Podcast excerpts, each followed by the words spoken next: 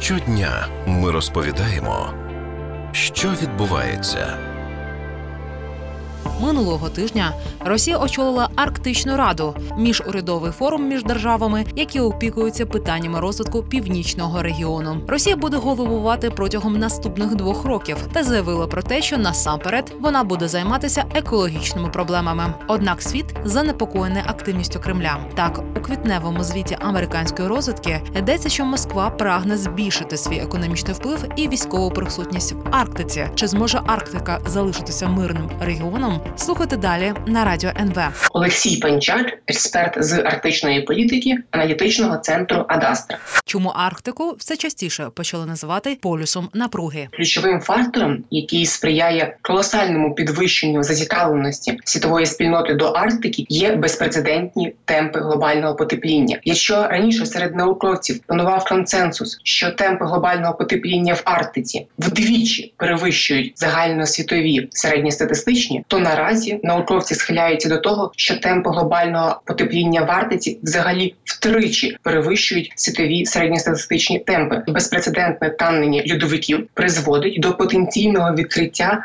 нових міжнародних маршрутів, тобто через північно-льодовитий океан. Це може кардинально вплинути на сучасне домінування Панамського та Суецького каналів. Однак це все ж таки не в короткостроковій перспективі. Китай заявив, що планує розбудувати біля Арктики так званий полярний шовковий шлях. Чому взагалі Китай претендує на цей регіон, якщо він не має ніяких спільних кордонів із Арктикою? Для стратегічного мислення Китаю характерне довгострокове планування, і китайці усвідомлюють, що саме в довгостроковій перспективі Арктика може стати одним з регіоном, де залучення піднебесною буде вкрай для Китаю доволі перспективним. Насамперед, тому що у випадку відкриття та перманентного освоєння північних морських маршрутів Китай зможе грандіозно скоротити відстань постачання вантажів з відомих європейських портів до своїх територій. Проте скорочення відстані не завжди означає економію собівартості через складні географічні умови транспортування таких вантажів. Однак, тим не менш, Китай офіційно проголосив у своїй арктичній стратегії себе.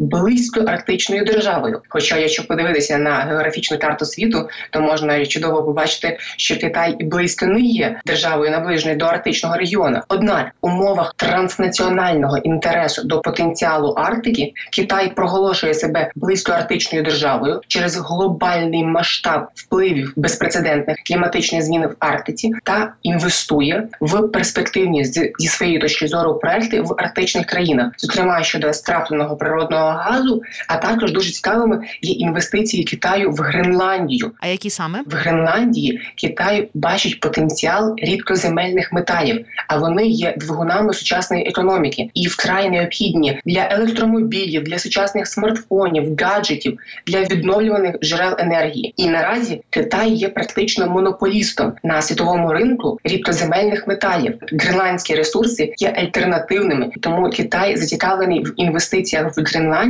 і дуже активно просуває ці інвестиції. Хоча серед самого гренландського населення питання освоєння цих ресурсів є доволі контроверсійним, і вони прагнуть максимально мінімізувати ризики. І це призводить до того, що на нещодавних виборах в Гренландії квітні цього року перемогла партія, яка якраз таки наголошує на необхідності мінімізації ризиків таких проєктів. Росія та Китай заявляють про освоєння регіону не тільки у мирних цілях. Яка протидія їхнім планам існує з боку інших країн, наприклад, США? Сполучені Штати Америки, як найпотужніший актор загалом, акцентують увагу на зміцненні свого флоту криголамів в регіоні. До нещодавно в Сполучених Штатів було лише кілька криголамів. Наразі вони інтенсифікують нарощування свого флоту для того, щоб мати кращі можливості освоєння цього регіону. Окрім цього, вони все ж таки акцентують увагу і закликають абсолютно всіх артерів, зацікавлених у розвитку регіону, більшість з яких є американськими союзниками в рамках НАТО та Європейського союзу. Однак також вони звертаються і до Росії, і до Китаю,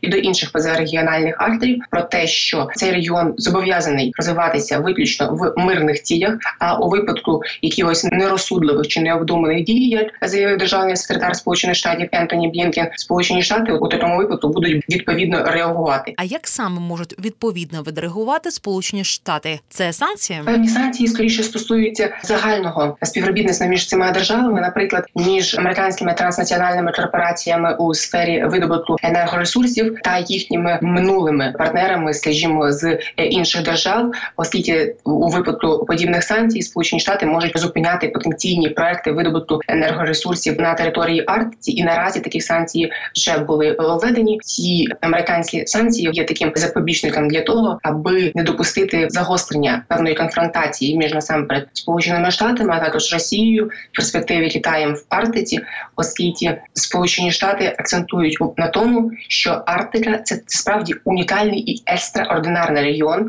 який не можна порівнювати з будь-яким іншим, наприклад, там з близьким сходом чи з південно-китайським морем. Бо цей регіон, який має стати своєрідним еталоном конструктивного міжнародного співробітництва в екологічних та наукових цілях. Чи зможе Арктика залишитися регіоном, який використовують в першу чергу для наукових досліджень? Я щиро на це сподіваюся. Є вже один зірець для наслідування. Це регіон Антарктики. Там вже впродовж понад півстоліття триває виключно наукове співробітництво між державами, а будь-які е, територіальні суперечки взагалі заморожені. Однак, все ж таки є певна відмінність між Арктикою та Антарктикою. В Арктиці ми спостерігаємо території все ж таки е, суверенних держав та постійне населення, на відміну від Антарктики. Однак загальний дух наукового співробітництва, який є домінантним в Арктиці, він схожий на той, який панує в Антарктиці. А відтак, коли вже є певний зірець для наслідування, його необхідно взяти за основу та продовжувати розвивати. І останнє засідання Арктичної ради вже яві демонструє, що все ж таки арктичні держави здатні усвідомлювати потенціал до справді грандіозного наукового співробітництва в Арктиці. Це Ірина Лопаць на радіо НВ. І ми говорили із експертом з арктичної політики аналітичного центру Адастра Олексієм Панчаком щодо майбутнього Арктики.